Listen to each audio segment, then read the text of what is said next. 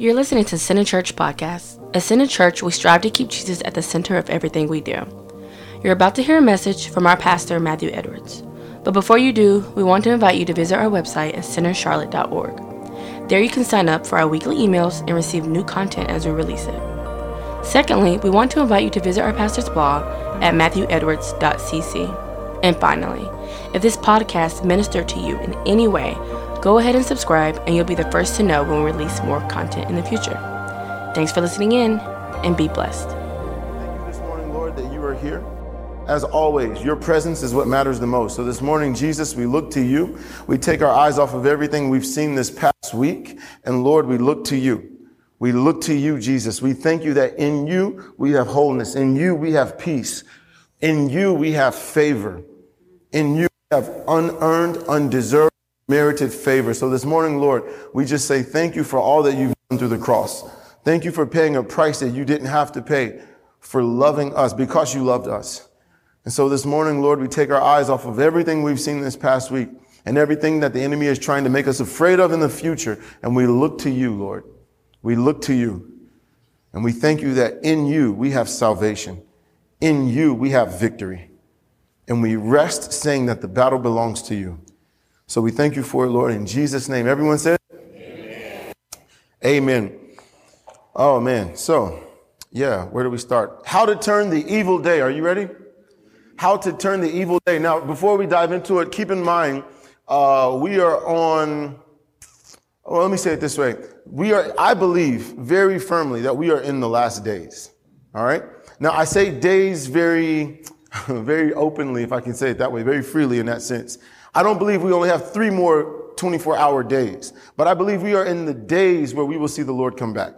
Um, in fact, one of the prophecies that, that Paul gave to one, I can't remember if it was Timothy or uh, they're all jumbled up now, but anyways, one of the things that Paul said was in the last days, everything is going to continue to spiral out of control. Paraphrasing my version of it, right? Things are going to continue to get worse.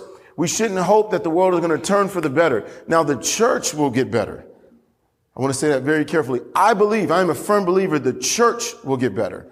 In fact, one of the prophecies that God gives in Isaiah is this darkness covers the earth, deep darkness covers the deep. Darkness is covering the earth. All right. The world will continue to get darker and darker and darker. But then in the next verse, he says, arise, shine, for your light has come. And then he says this, I will draw kings and princes to you. I will bring back all your children. He says this, I will call, draw kings and princes to you. Meaning, even though the world is getting darker, you are going to shine brighter. You know, in a room that's very well lit up, if I turn my flashlight on my phone, that flashlight's not going to do a lot. But as the world gets darker, that flashlight is going to shine brighter than it, it's going to seem to be shining brighter than it was before. So as the world continues to spiral out of control, just let the glory of the Lord bounce off you. Let it reflect off of you. And the beauty of something reflecting off of you is you don't have to figure out how to shine. You just get to shine. The glory of the Lord is shining on you this morning. And everyone said, Amen. so the world will get darker. And one thing that's been very mis, uh, uh, misinterpreted and very confused, and I thank God that in the last two to three years, I've, my eyes have been open through other ministers and, and just through personal time with the Lord, but mainly through, um, well, I won't go there. But anyways, my eyes have been open that for a long time we confused the rapture with the second coming of Christ. And in First Thessalonians, I'm sorry, it's all blurring. First Thessalonians, I think it's First Thessalonians 3, if I'm not mistaken. The apostle Paul says this, don't be ignorant. Don't be ignorant. Everyone else are children of darkness. You are a child of the light. And it will take them by surprise. We all know that when Christ comes, it will be like a thief in the night. But verses right before that, he says this, we are all looking for the day when he comes, blows the trumpet, the dead in Christ will rise first, and we also will be snatched away in the Greek, snatched away. And it's not that he's coming, it's that he's calling all of us out. So even though there is trouble coming to the world, he will call all of us out first. We are not, in fact, a few verses later in that same chapter, he says this, for you were not appointed to wrath. You were not appointed to judgment. Noah was not appointed to judgment. And so much so that God saw fit not to let him endure with everyone else, but to put him in an ark, enclose him, surround him, and keep him from every drop of rain every drop of rain. Noah and his family didn't see rain once, touch them. And likewise for us, the time will come when he will snatch all of us away and then we'll begin the tribulation. And the world will endure. They will go through all the things they'll go through, but you and I will be with Christ. And then after that, he will come back for his people, the nation of Israel. And they will look at him and say, where did you get these scars? Where did you get these wounds? And I love that prophecy because he says this, in that day, he will tell them, I received these in the house of my friends. The very ones who made themselves my enemies, I'm calling you my friends. And we will all come back with him. And I love talking about it because you know what the Bible says? This, this is the hope that purifies. The more we talk about him coming back, it's the hope that purifies. Where I might have wanted to do something I shouldn't have, or my intentions might have been altered. This is the expectation that purifies. Jesus is coming back. But before he comes back, he'll snatch all of us away. So we are looking forward to that day. But as that day approaches, know this, the world is getting darker. The world is getting darker. And so, anyways, are you ready for the word? Yeah. None of that was my message. Let's look at this in Ephesians chapter 6. Ephesians chapter 6. Now, we're not going to be here very long. And if you know me, I love to look at context. I never like to take one verse, share one verse. I love to share multiple verses in uh, context. But this morning, we're not going to be here very long. In fact, this morning, we're going to talk about Esther. Okay? But before we get there, I want to set some uh, foundation. In Ephesians chapter 6, the apostle Paul says this, Therefore take up the whole armor of God that you may be able to withstand in the evil day and having done all to stand. Now notice that last phrase. I didn't put that in gold, but it says this, and having done all to stand. Say stand. stand. God wants you standing. Now, this is Ephesians chapter 6. Ephesians chapter 1 opens with you seated, sitting. Then from seating, I'm sorry, from seat, from sitting, right, he goes into walking, how to walk. Before you can walk with Christ, you must first be seated. When you're seated, that's where you find out everything you have in him. Once you are affirmed in everything you have in him, then you can stand up and start walking. Then he ends that same book with spiritual warfare. Most churches go straight to spiritual warfare, but before you can come to warfare, you must know how to sit. After you sit, then you can know how to walk. After you walk, then we can talk about warfare. Now, we've talked about warfare uh, a lot in the last two years, I think, in the last year, so to speak, more than I would normally, but you can go back and get that later, all right? Right now, notice what he says. I want you to do everything to do what? Stand. The goal is at the end of the attack, God wants you standing. The enemy wants you laying down flat, right?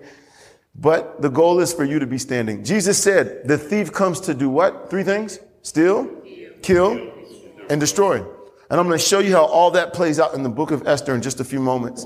But everything that he's doing is to get you off of your feet. But everything the Lord is doing for you is to make sure that no matter what he throws at you, you will still be standing. Amen.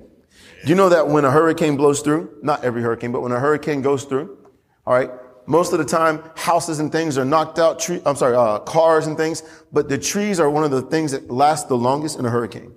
You know why? Because the wind hits the tree, but it goes around it.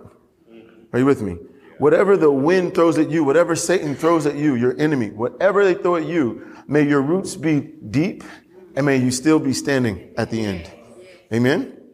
All right. So Notice real quick, I put this in gold to withstand in the evil day. Can you say evil day for me? Evil day. Now notice it's not necessarily 24 hours, but evil day speaks of a short time period. In fact, I don't know if I put it up here. Did I? Yes. In 1 Peter 3, Peter says, quoting from Psalms, he says, for he who would love life and see good days. Evil day, good days. All right you cannot escape the evil day because the evil day is the day he tries to attack you. In fact, I'm glad she said what she said earlier. You know, uh, uh, uh, it's not necessarily that you get to avoid the lion's den. It's that God will promise the lions won't touch you. He will close the mouth. All right. So again, it's not saying that you'll never have an evil day. You will have evil day, a day of evil. All right. It may not be 24 hours, but it will be a small time. But don't worry. At the end, you'll still be standing. And God's promise for us is this. I want you to love life and see good days. Days being what? May your good days swallow up every evil day. May you have so many good days that you forget the evil day that you experienced. So God wants you to enjoy good days. And I want you to enjoy good days. I want you to love life because I know too many people who go through life and they hate the majority of their day. I know a lot of people who hate the majority of their days, but may you love life and see good days. Now, we're not going to go into how to do all that. Peter gives uh, the, the secret and the key to that later on in the same context. But are you ready for the book of Esther? All right. Like I said, I will be mindful of the time. So let's pick up in Esther chapter 1 if you have your Bible. Esther chapter 1. Now, this is Esther chapter 2, don't worry. Esther chapter 1. And the book of Esther is about 10 chapters. I would really say it's more like nine chapters. Chapter 10 has three verses. So that doesn't count for me. but anyways, the book of Esther has 10 chapters. Now, we're not going to read the whole book. You can read the book for yourself. I encourage you to read it for yourself, but we're going to go through the story of Esther this morning. And we're going to find out how to turn the evil day did you know that in the middle of the book, and we'll get there in just a few moments, but in the middle of Esther, there is the villain named Haman. All right? Now, we all, for the most part, I think most of us know the story, but there's a villain named Haman. And Haman decides he doesn't just want to kill Mordecai, who is the hero of the story. All right? He doesn't just want to kill him. He decides, I'm going to kill Mordecai's people. I'm not just going to kill Mordecai. I'm going to kill all Mordecai's people because I hate Mordecai so much. All right? So when they come together, he says, All right, let's kill him. He decides, let's cast the lot to find out what day he should be killed. So they cast the lot, which in the Hebrew is the word pur. All right. Now, when you say lot as singular, it's pur, but when you say lots, multiple lots, it's called purim. Im on the end makes it the plural, purim. All right. Now, they celebrate the festival of Purim the Jews still celebrate it to this day. It's not one of the holidays that God gave, but it's a holiday they celebrate because in the book of Esther, God saved them and turned their evil day into such a good day that the day the enemy thought this will be the day they are destroyed, all of a sudden people who were not Jews said, we're Jews too. All right. So we're going to show, I'm going to show you how God turned the evil day and how God is going to turn your evil day. Okay. But in the process, they cast the lot. Now, I'd never heard this before. This morning, I was just preparing and uh, I went to Starbucks this morning. I sat down for a few minutes, opened up to Proverbs, and all of a sudden, I heard this in, in my, in my heart. I heard this. Uh, the, the lot is cast in the lap, but the Lord determines the outcome. Have you ever heard that? Proverbs chapter 16, verse 33, if I'm not mistaken. The last verse in 16 says this The lot is cast in the lap, but the Lord determines the outcome. Now, when Jesus ascended to heaven in the book of Acts, Judas had already killed himself. They had 11 disciples and they knew we need one more. So what did the disciples come up with? Let's cast the lot and figure out which one of us should be the next disciple. Because there were many people that followed Jesus, but only 12 that were called specifically, right? So they cast the lot and they came up with another man who would be one of the 12. Okay? Now again, the lot is cast by us. We throw the lot, but God determines the outcome. Now, you can apply the same thing to gambling. You put the coin in, you didn't win because God didn't give it to you. so stop putting the coin in, right? Because if it was God, He would have given it to you. And everyone said. Right? so, anyways, excuse me. So, anyways, the lot is cast, God determines the outcome. And it is, so, anyways, when I heard that this morning at Starbucks, I went straight to that part of the story, and I saw this this morning for the first time, so it's still fresh. Notice that when the lot was cast, and we'll get there, but when the lot was cast, it fell on the 13th day of the month Adar. The 13th day, when they cast the lot, the number 13 came up. 13. Now, we've shared this before. The world sees number 13 as an evil number. Uh, Christina and I, for our honeymoon once, we went to a, a, hotel, and when we got to the hotel, the hotel went up to like 20 floors. But there was no 13th floor. The world is so superstitious that they want 13 floors on. I don't even know if there is a 13th floor, but they would, they skip 13. Uh, did it go out? No, it's still, okay, good. Sorry. So the world is so superstitious. 13 is an evil number. They call it the unlucky number. I mean, have, has anyone else heard that? They call Friday the 13th because 13 is the unlucky number. It's an evil number. Now, when we talked about love about two years ago, the revelation of love comes in 1 Corinthians chapter what? 13. You know why? Because God turns your evil day because he loves you. Because he loves you. In fact, it has nothing to do with you in such a way that right here in the book of Esther, what you're going to find is this. God's name is never mentioned one time in the entire book. Not and the reason why it's not mentioned one time in the book of Esther is because in Deuteronomy 28, I'm not losing anyone, am I? Okay. In Deuteronomy 28, God said this if you do not obey my word, the curse the curse that will come on you is a king from somewhere else, somewhere else will come and he will take you and take your sons and your daughters and you will serve him. And when you're serving him, you will, uh, um, I won't be able to be a God to you. I'm paraphrasing. I won't be able to be a God to you anymore because the curse is on you. So in the book of Esther, they're in captivity and God has already said by his law, he cannot be a God to them by the law. So what does God do? By his grace, he takes his name out of the story so that he can maneuver his people and still be a God to them. Aren't you glad? It has nothing to do with you. Nothing to do with you, but everything to do with God's heart for you. Because God loves you, even when you are in the wrong, He is behind the scenes maneuvering everything for your good. Everything works together for the good of those who love Him and who are called. But who are they who love Him? Those who have been first loved by Him. For this is love, not that we love God, but that He loves us. Are you with me? Anyways, how did we get on that? Esther.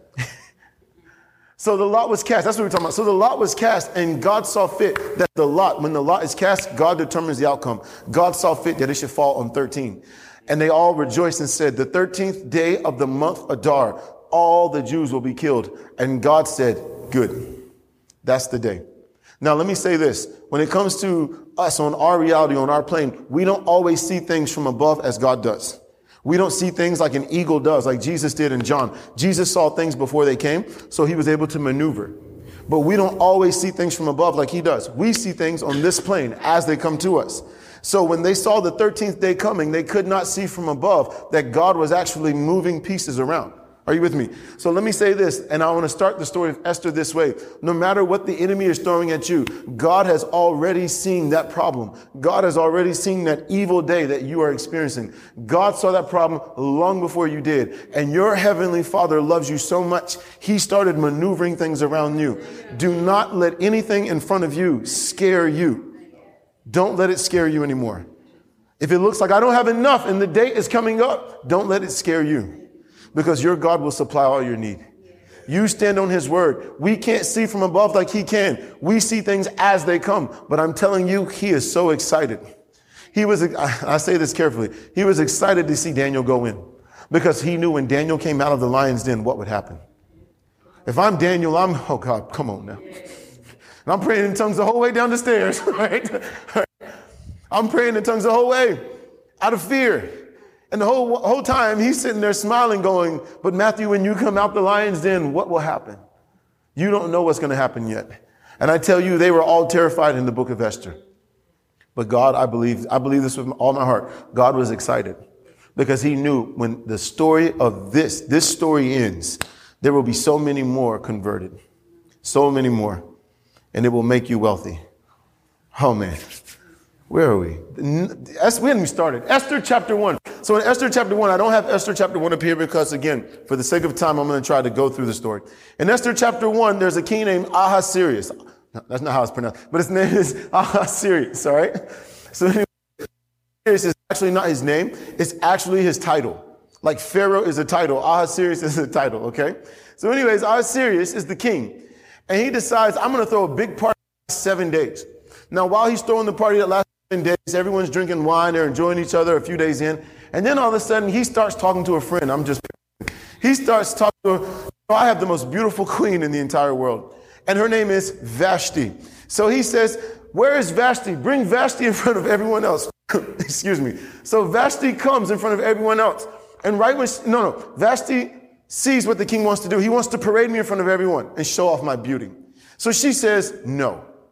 Now, once this happens, all the king's men, his wise men, and all his, uh, his advisors behind him say, Who does she think she is that she can reject the order of the king? She should be replaced. Clearly, none of those men were married. So she should be replaced. So the king listens to their uh, voice and he says, Fine, what do you think we should do? Now, I want to I wanna point out a few things as we move along, if that's all right. Notice the king in the story is the picture of God. Now, not completely in perfection, he represents the story. Are you with me? What is that? Is that me? I hope that's better. All right. So the king represents God in the story.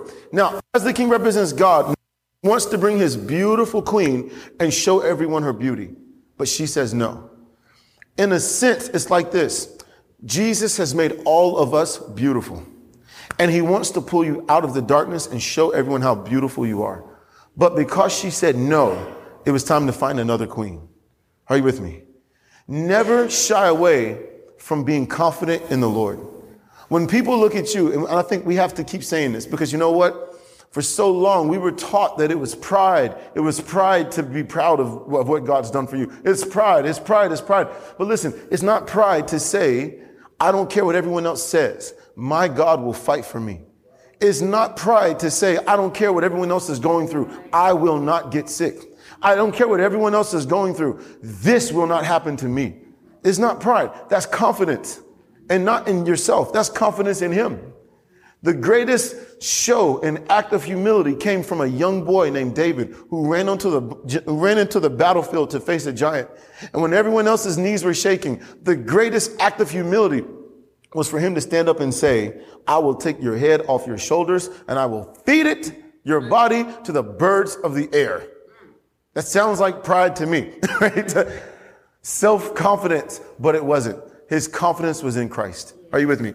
So, anyways, she says no, she rejects the king's order. So the king decides, time to find a new queen. So we come to chapter two. In chapter two, they come up with a plan. It says, Then the king's servants who attended him said, Let beautiful young virgins be sought for the king, and let the king appoint officers in all the provinces of his kingdom, that they may gather all the beautiful young virgins in Shushan the citadel into the women's quarters under the custody of Hegai, the king's eunuch, custodian of the women and let beauty preparations be given them. Then let the young woman who king be queen instead of Vashti. This thing pleased the king, and he did so. So we come to verse 5.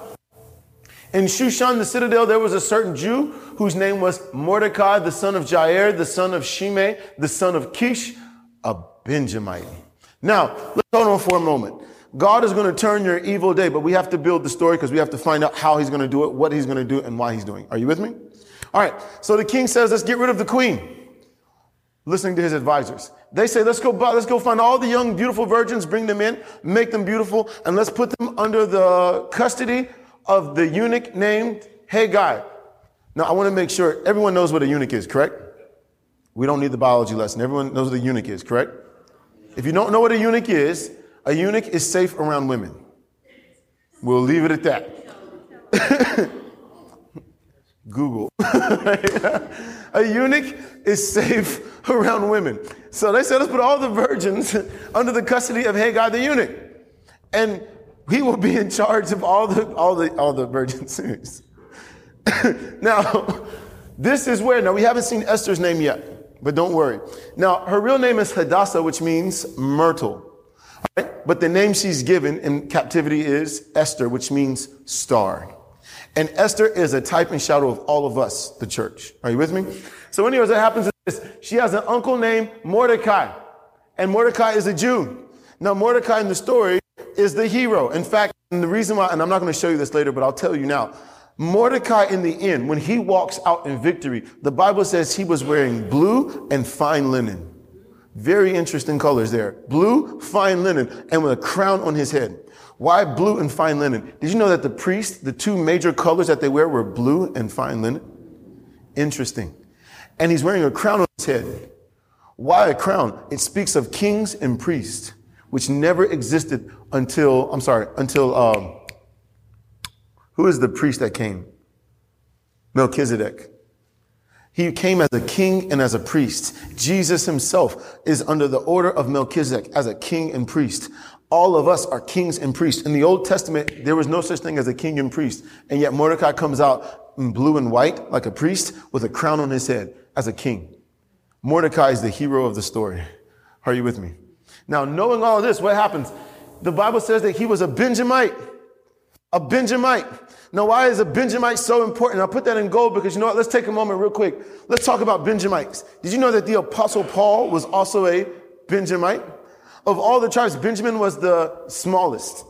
Are you with me? Smallest tribe. So the tribe of Benjamin, Paul was a Benjamite. And Paul is the apostle of grace. Paul taught grace more than everybody else. Paul was a proclaimer of the grace of God, the true gospel of Jesus Christ. He was a proclaimer of grace, and he was a Benjamite. And all of us, as we proclaim the grace of God, are like Paul. We are like him in a sense of we are also Benjamites. Do you know that Benjamin means son of my right hand? Son of my right hand. Are you with me? All of us are at the right hand of God. You know that the entire tribe of Benjamin was made up of left-handed warriors. Left-handed warriors. Now, why is that important? The hand of strength is always depicted as the right hand the right hand. Throughout the Old Testament, God says, I will uphold you with my righteous right hand. I will lead you with my right hand.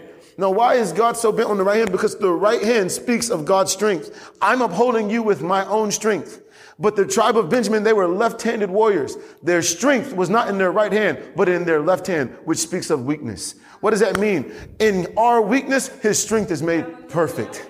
Are you with me? So in the same way, grace makes what? God's strength manifest. That's why you don't go out of this place in your own strength. You go out of this place in your weakness. And every time you do that, in your weakness, his strength is made perfect. Are you with me? We are like Benjamites in that sense.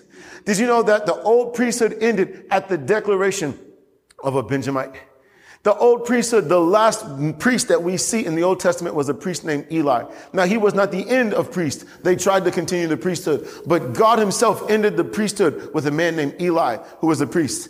And the Bible says he didn't teach his sons the way they were supposed to. And because they didn't, he didn't teach his sons and they didn't teach the people they were, the way they were supposed to. When they were attacked by the Philistines, they lost the first fight. And they said, let's go find the Ark of the Covenant and let's take it into battle with us.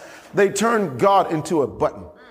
They turned this into a button. Let's push this button and we will always win. Let's push this button and we'll always get this result. Let's do this and we will always see what we need, right? So they said, let's take it into the battle with us. But the moment they lost relationship and traded it for a formula, all of a sudden they lost the Ark of the Covenant. And the only one who made it back from the battle line ran all the way to the priest Eli. And guess what he was? A Benjamite proclaiming that the ark had been captured by God's enemies. Are you with me? Now, what do we see? The ark is a picture of Jesus Christ. Wood, humanity, overlaid with gold, speaks of righteousness and divinity. The ark has been captured. What was he saying? Like Paul, Christ was captured by the enemy. But where the enemy thought they won, the enemy actually lost. Paul has said himself in 1 Corinthians, had they known what they were doing, had Satan known what he was doing by crucifying Christ, he never would have done it. So we are all proclaiming Christ had been captured. Christ was captured, but it was to their own demise. They thought they won, but it was God fooling them the whole time. Are you with me? And it was a Benjamite who came to Eli and said, the ark was captured. And Eli, oh my God, and he fell off and he died right there, ending the priesthood as far as God was concerned. But when the ark was captured by the Philistines, they took it into their God, and took it to their, to their temple. The, the, their fish got Dagon. Half man, half fish, right? and the next morning when they came back, Dagon was on his face before the ark. And they said, well, let's help our God back up. So they put Dagon back in his place. And then the next morning when they came back, Dagon's hands were cut off and his head was severed from his shoulders. Now, what do we see? When Jesus was captured in the garden, they all fell on their face because they said, Are you Jesus of Nazareth? And he said, What? I am. And they all fell under the power of God. And Jesus didn't run, he waited. That's why Jesus was not murdered. He laid his life down for all of us. Are you with me? And we have a beautiful picture. When they came to arrest him, they themselves were first arrested. Hallelujah. They fell out under the power of God. So he waited. And when they stood up, they said, oh, oh, get him. So they grabbed Jesus and they took him. And then when Jesus died at the cross, what happened? Satan lost his arm. He lost his head. What was his arm? In Colossians, Paul says this in Colossians, Satan has been disarmed. Principalities and powers, they have been disarmed through the cross of Jesus Christ, when God took the handwritten code that was against us, that was opposed to us, when God took the Ten Commandments, God nailed it to the cross of Jesus Christ. And there at the cross, Satan was disarmed and he lost his head. Are you with me? The weapon he was trying to use against God's people has been disarmed. And now he can't use it anymore against us. So now, since he can't use it against us, he tries to talk to us. Are you with me? But he uses his words. He uses his words. So, anyways, we can follow the, uh, some, some other pieces of the ark. I won't do it for the sake of time. But suffice to say this Mordecai was a Benjamite. You know what's so interesting about Benjamites? No, I'm, I'm just to do it too. Whoa, that was uh, long. So, anyways, chapter two. So Mordecai was Benjamite. So keep in mind again, he is the hero of the story. We're probably going to move this a little bit faster than I wanted to. We'll probably skip some details, but for the sake of time, I want to make sure we get to the end. Okay. Now in chapter uh, chapter two, verse fifteen, it says, "Now when the turn came for Esther, the the uncle of Mordecai, who had taken her as his daughter to go into the king, she requested nothing but what Hegai, the king's eunuch, the custodian of the women, advised." And Esther obtained favor in the sight of all who saw her. Now, real quick, the king says, let's do it. So all the women are brought in, and Esther is brought in as well. But Uncle Mordecai says, don't tell anyone that you're a Jew. Excuse me. Don't tell anyone that you are a Jew. So she goes in, and when all the women are brought in, guess who finds favor with Hegai, the custodian? Esther. Interesting word, that word favor. She finds favor in Hegai's eyes. So when the time comes, all the women, they all get, uh, they all get to, uh, I'm sorry, my mind went blank. They all get to put on whatever they want and go stand before the king. But when it comes time for Esther to go stand before the king, because she's found favor with Hegai, Hegai gives her advice. So all the women, one woman comes and says, I, I, think I look better with all the fur. So she wraps herself from head to toe in fur. And she can't and she bounces into the king, and the king says, Is there a woman under that?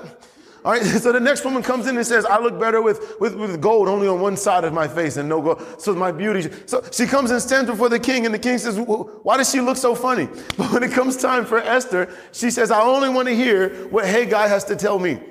Now, it's a smart woman because Hegai has been with the king all these years. I think he knows what the king likes. Now, Hegai's name is interesting because Hegai in the Hebrew is actually Haggah. Can you say Haggah?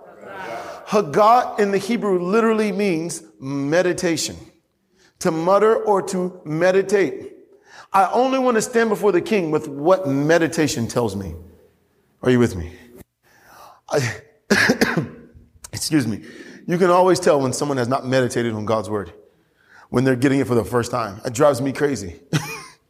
Spend time meditating on God's word. Then come stand before us. Amen. So I only want what meditation gives me.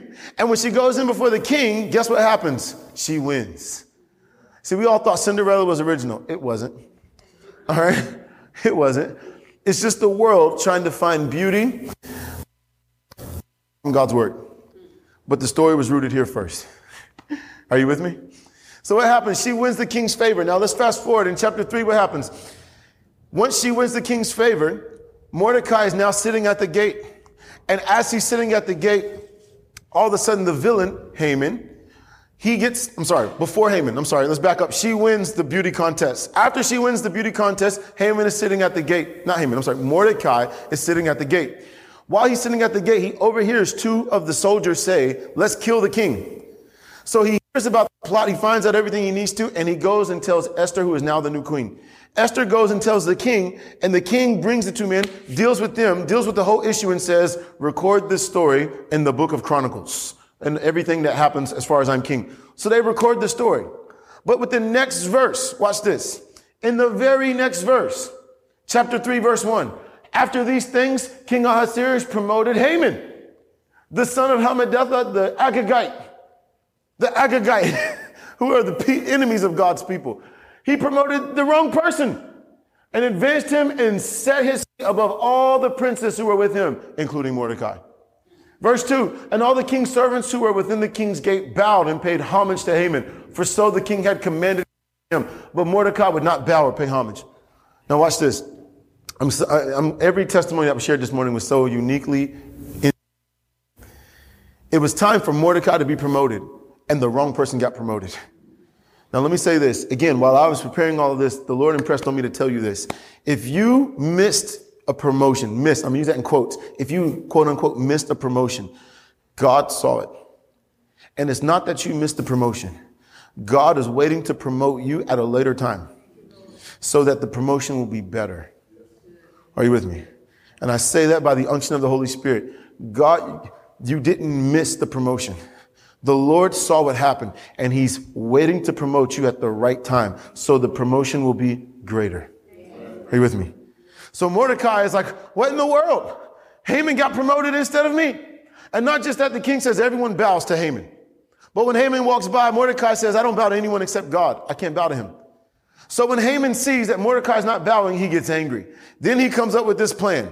Verse six, it says, but Haman disdained to lay hands on Mordecai alone, for they had told him of the people of Mordecai. Instead, Haman sought to destroy all the Jews who were throughout the whole kingdom of Ahasuerus, the people of Mordecai.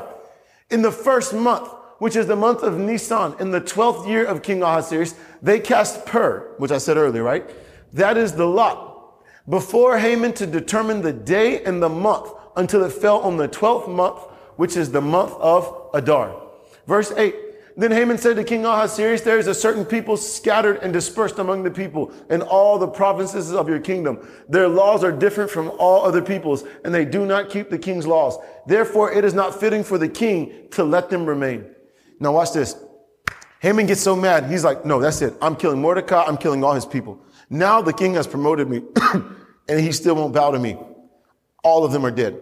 So they come together in secret. They cast a lot and it falls on day number 13 of the month of Adar, right? Then he goes to the king and says it like this. He doesn't say the way he should have. He says it like this. There's people in here, king, who don't worship you, who don't serve you as they should. Their laws are different and they are against us. They should be annihilated. The king says, you're absolutely right. So what do they do? Verse 9, if it pleases the king, let a decree be written that they should be, that they be destroyed.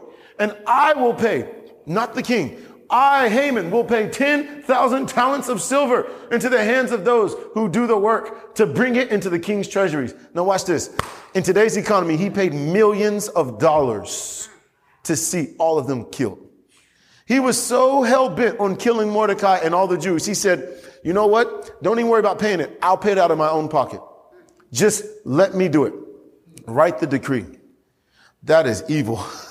but what does he say? I need you to write a decree. What was the first decree that was written? The first decree that was written on tablets of stone by God's own finger himself. The decree that was written that was against us, that was opposed to us.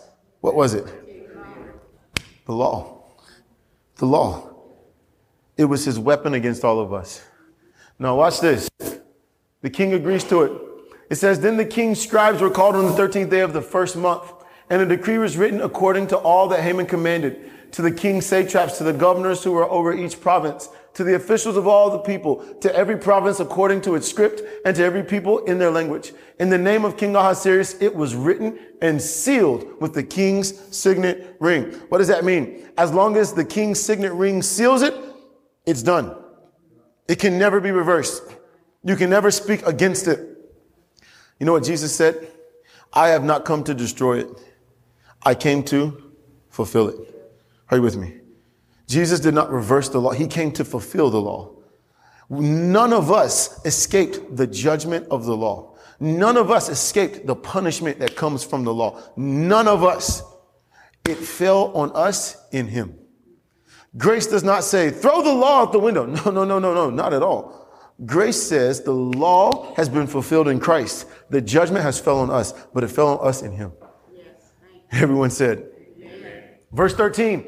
And the letters were sent by couriers to all the king's provinces to destroy, to kill, and to annihilate all the Jews, both young and old, little children and women in one day on the 13th day of the 12th month, which is the month of Adar, and to plunder their possessions. Real quick, John chapter 10. And I said this earlier. Jesus said the thief has come to steal and what do we see? To destroy, to kill, and the last one, to plunder their possessions.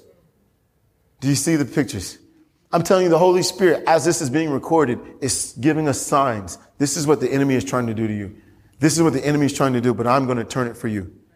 Verse 14, a copy of the document was to be issued as law. I love that. I put that in gold because I just think that's an awesome statement. It was issued as law. Make no mistake about it. Satan is trying to use the law to kill, steal, and destroy you. And now that we know that we are not under the law, what is he doing? He still brings the demands. He still brings all the pressures of life. He still brings all the weight of the responsibility. If you don't, what will happen? God hasn't done this yet, so you need to get up and do it. He keeps putting demands on all of us. And the goal is not to help us. The goal is not for me to become better and more motivated and more inspired. The goal is to kill, to steal, and to destroy. Because if I try to put out every single fire that's around me, it takes away time from my family. If I try to put out every fire that's away from, or that's around me, it takes away time from the whole, from, from, with the Lord. I don't have time for the Lord because I'm busy putting out this fire, that fire, this fire. But if I stop putting out fires because I'm not a fireman and I trust the Holy Spirit, all right? I trust the Holy Spirit to handle this. I trust the Holy Spirit to fight every battle for me. If I can learn to trust Him, I'll have time for the Lord. I'll have time for my family. I'll have time to do what the Lord has actually called me to do because the battle is not mine, the battle is the Lord's. Now I'm going to fast forward through this again. We are desperately running out of time. Go back and read the rest of the story for yourself. what happens from here? I want to kill all the Jews. Not me, Haman. Haman says, I want to kill all the Jews, right? so he comes up with a plan. Once the plan, once the decree is sent out, Mordecai, the hero of the story, finds out. He sends word to Esther, and Esther says this I can't go before the king because he hasn't called me. If I step into the king's presence, he hasn't called me, I'll die. All right? Mordecai sends word back to her and says this If you don't do it, help for the Jews will arise from somewhere else. But how do you not know that you were not called for such a time as this? All right, that's where that amazing statement comes from. I think it's in chapter four. How do you know you were not brought into the kingdom for such a time as this? Now, I love this phrase. Let me show you this. He says, verse 14, for if you remain completely silent at this time, relief and deliverance will arise for the Jews from another place. Now, let me say this.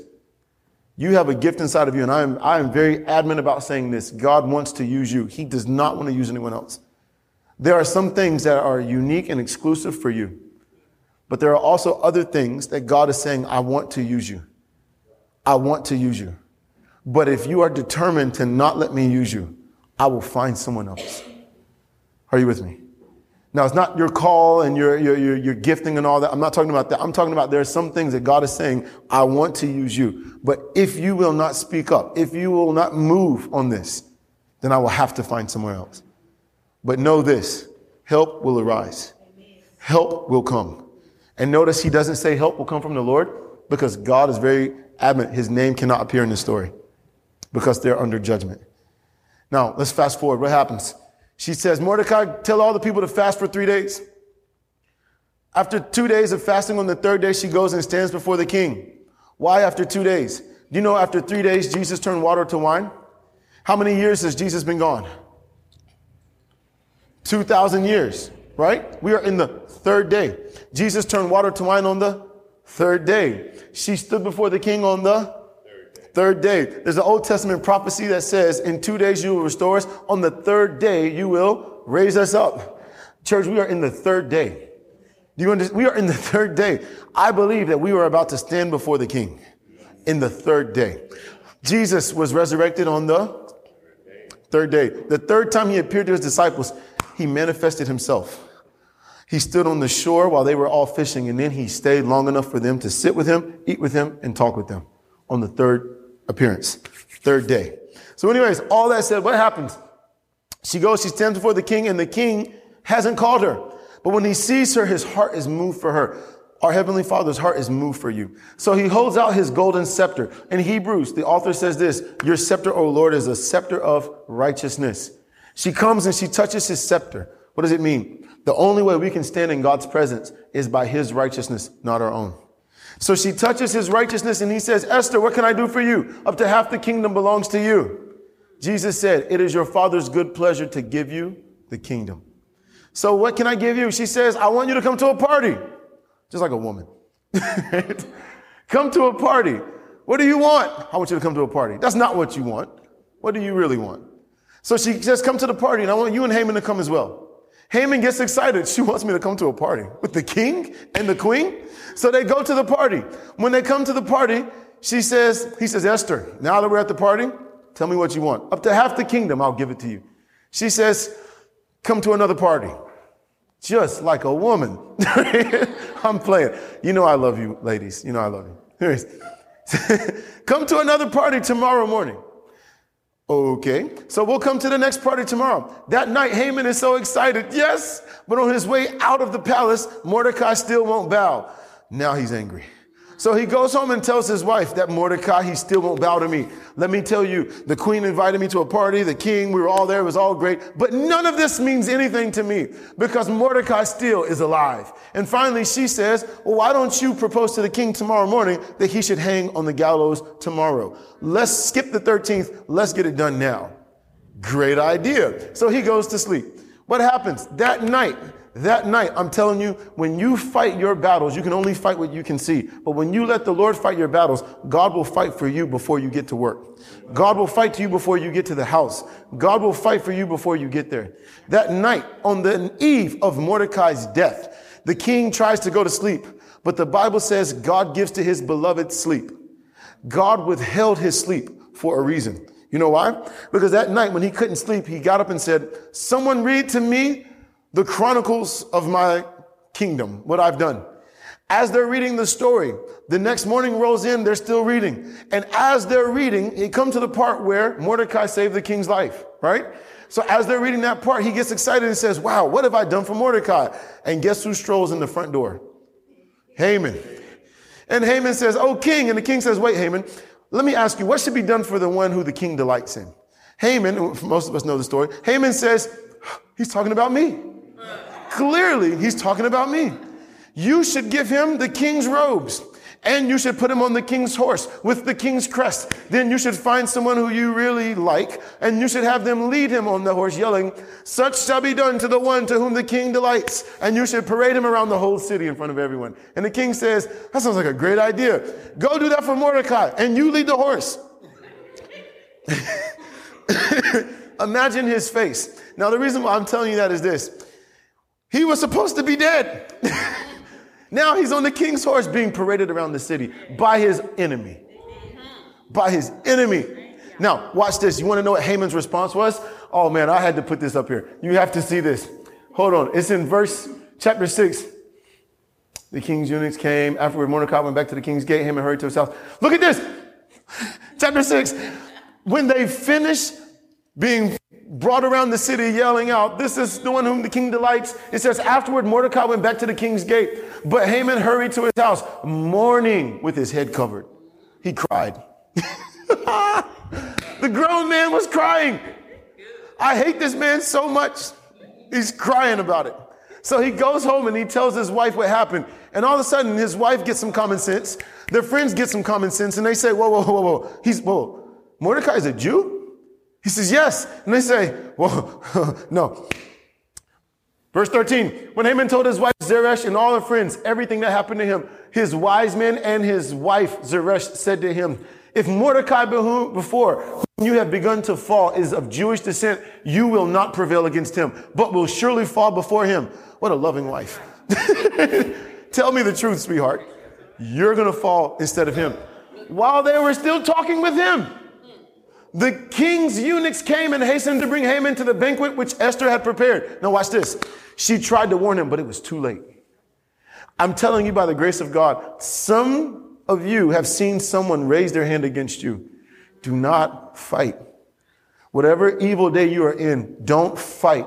Don't fight. Do not fight. Because you know what? By the time Haman realized, maybe I shouldn't do this, it was too late.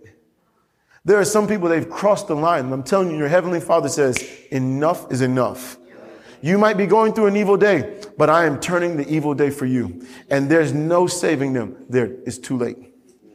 Are you with me? While they're still warning him, the king's eunuchs come to get him. So they go to the party, and while they're at the party, in the next chapter, while they're at the party, all of a sudden, the king says, Esther, what can I do for you? Up to half the kingdom belongs to you now. I'll give you up to half the kingdom. What do you want? And she says, I'm asking for the life of me and my people because someone has raised their hand and they want to kill all of us. And the king says, who would be so stupid to do such a thing to the king's wife? And she says, none other than the one Haman who's sitting here. What? now Haman is, whoa, whoa, whoa, wait a second, wait a second, whoa, whoa.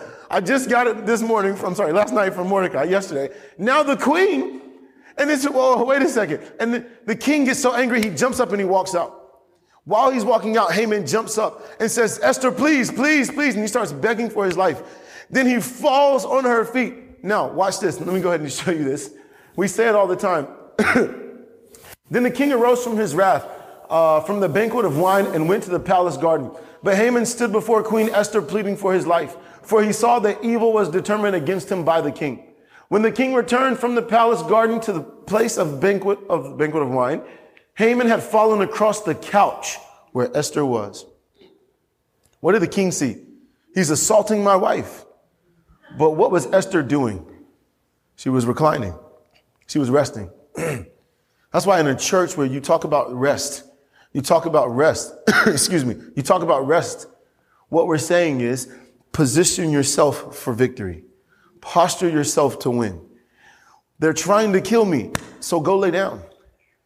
I, it seems like I can't break through this wall. Go lay down. Lord, I need more of this in my life. Go lay down. Because victory does not come from begging the king for victory. It comes from sitting down and telling him what your problems are. Are you with me? If I keep trying to fight, if I keep trying to break through this wall, I'll never get it done. I can get more done if I'll just sit down and let the king handle it. I'm going to quote from Ruth. He will not rest until the matter is resolved. He will not rest until the matter is resolved. Are you with me? Now we'll end it with this. We'll go ahead and close the story, all right? What happens? Then the king said, Will he also assault the queen while I am in their house?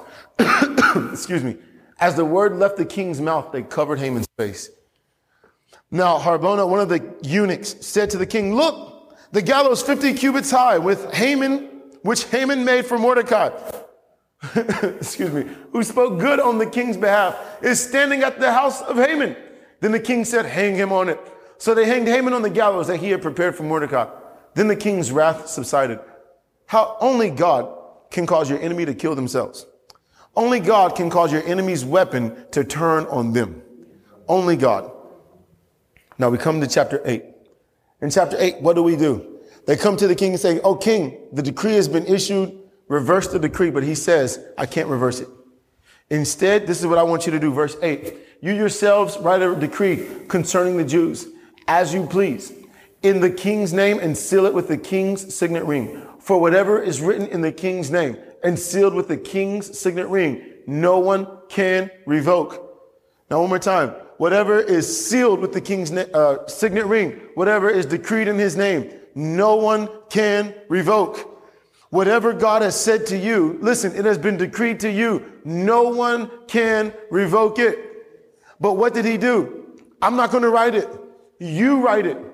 What does that mean? Start speaking. Start decreeing things over your own life. Start using your words. Oh Lord, I can't handle this. So I decree in the name of Jesus, in the King's name, and I seal it in the name of Jesus. It's been decreed. I'm telling you, no one can revoke it. Whatever you decree, that's what will happen. Start using your words more. Start speaking more. Start decreeing more. You will decree a thing and it will be given to you. Come on, I'm telling you, whatever is sealed in his name with his ring. You know what the father did for the son when he came home? The prodigal son? He put his robe on him he put his ring on him. Why? You've been a horrible son to me. But now that you're back home and you haven't shown any change in attitude, character, or personality, I'm going to give you my ring back now. Shouldn't he have waited to give him his ring? No. Because I love you so much, I'm going to give you the power to decree something and no one can revoke it. God has given you the ability to, the ability to decree something and no one can revoke it. I'm telling you, as I was reminded about this even last night, I, was, I felt sick last Sunday evening. It was about 4.30. I went home, passed out, didn't wake up until Monday, 4 o'clock. I mean, it was bad. Cold sweat. I think I had a fever. Um, I mean, it was bad. And I don't know where it came from or how it came in. I got over it. But again, as I was preparing for this, I stood up and I said, it might be too late because that happened back then. But in the name of Jesus, I decree that I will not suffer with this again. In the name of Jesus, I decree, I decree no weapon formed against me or my family shall prosper. I decree in the name of Jesus that we will never see this sickness. We will never see this disease ever come back in our house in the name of Jesus. And I started decreeing. I started decreeing. Why not? Because I have the ring of the king and I have his name. We can decree something and it can never be undone. And Satan hates it. Your enemy hates it but just keep decreeing. Now watch this. Let me, let me close with this. What did they do? How do you turn the evil day? How do you do it? Now, in the 12th month, that is the month of Adar, on the 13th day, the time came for the king's command and his decree to be executed, that they should be killed. On the day that the enemies of the Jews had hoped to overpower them, the opposite occurred, in that the Jews themselves overpowered those who hated them. Excuse me. Verse 2 The Jews gathered together in their cities throughout all the provinces of King Ahasuerus to lay hands on those who sought their harm, and no one could withstand them because the fear of the Lord fell upon all people. What did they do first? They came together. They came together. They came together. What are we doing this morning? We're coming together.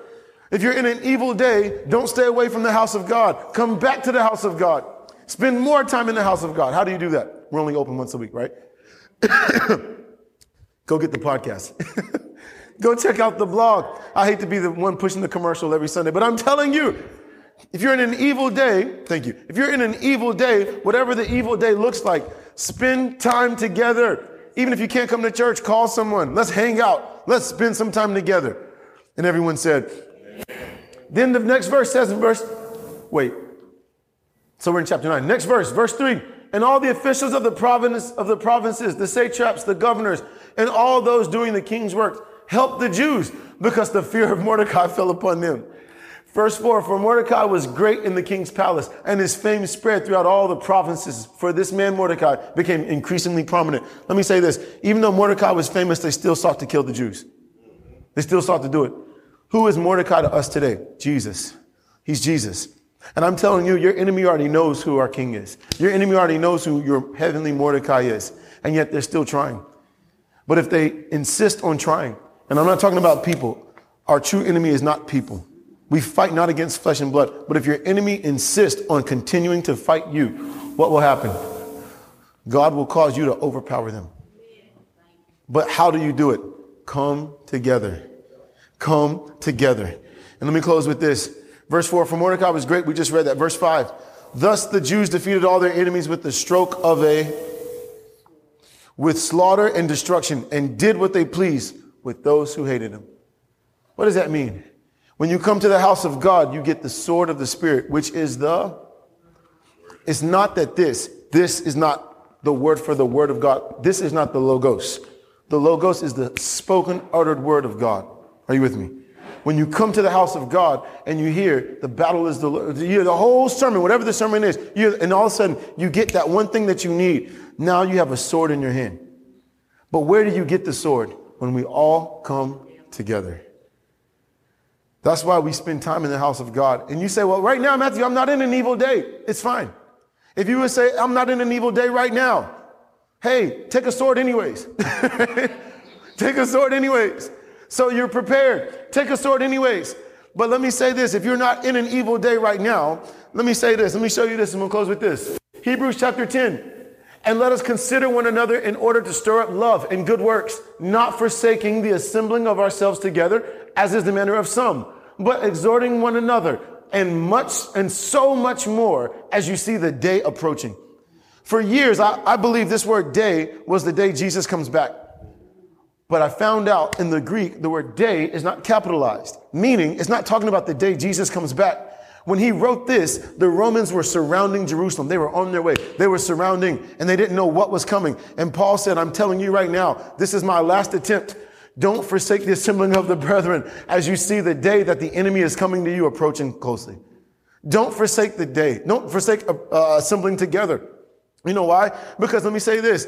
There is a day coming where the enemy will attack you. If you're not being under attack right now, he will attack you at some point. And I'm telling you, as that day comes closer and closer, stay together. Stay together. I want to encourage you, if you can, come out and have coffee with us. If you can, come out to Bible study. If you can, I mean, come on, be, be, be present in the house of God. There are some who forsake coming together. There are some, even in Paul's day, Paul was going through the same thing. There's so many people who don't come to the house, and Paul is saying, look, don't do it. Come back together because the day is approaching. And when you are together, you will receive a sword. And whatever the sword is, I'm telling you, whatever you need. And it's so funny. I'll, I'll say this and I'll close. It's so funny because one time I preached a message, it was like 56 minutes long. It was a long one. Long winded Sunday. Probably like today. Anyways, preached a long, and at the end of the sermon, I mean, I had one point. I was like, I was gonna get, and someone come up to me and goes, I can't believe you said this. And I thought, I didn't say that. I may have said that in five seconds. That whole sermon, and you heard a five second state. And I, you know, and you almost want to get frustrated because you're like, an hour message, you heard something I said in five seconds. That's what did it. And then I have to submit to the Lord. I have to submit because I don't know what sword you need by the grace of God. I don't know what sword you need. But when we come together, even if it's not me preaching, when we come together, even when it's communion, we get the sword. And now we are prepared. And you know what? May everyone who attacks you and may every spirit that comes against you, may you overpower them and be found standing in that day. And the ones who came to plunder the Jews, in turn, they were plundered. And the Jews became wealthy. And everyone said. Heavenly Father, we thank you this morning, Lord, for your word and for your truth. And Father, we just thank you that every attack that's, a, that's coming against us, every, every assault of the enemy against us, Father, this morning, we thank you that you have seen it. You've already prepared for it. And Father, this morning we submit to you. We say that you have not given us a spirit of fear, but you have given us a spirit of power, of love, and of a sound mind. And Father, I declare by the, in the name of Jesus, I declare that every attack against them, every attack against us, that you are a God to us, that you are working behind the scenes for us. Father, that you have already set us up to have good days instead of an evil day. The day that we thought would come and destroy us, the day that we thought would come and begin to make things uh, slip through our fingers. Instead, Father, you are only building us up. You are only making us greater. And so, Father, this morning, I thank you again, Lord. I thank you that your heart for us is so great. Your heart for us is so great that your hand is moving for all of us this morning. And Father, we thank you for it, Lord. We thank you for it. And we thank you for it, Lord, in Jesus' name. Thanks for listening to Center Church Podcast. We trust that you've been blessed. If you'd like to receive more of our content in the future, you can email us at centercharlotte at gmail.com or just visit our website at centercharlotte.org. Thanks for tuning in, and may God's grace cover you in every area of your life.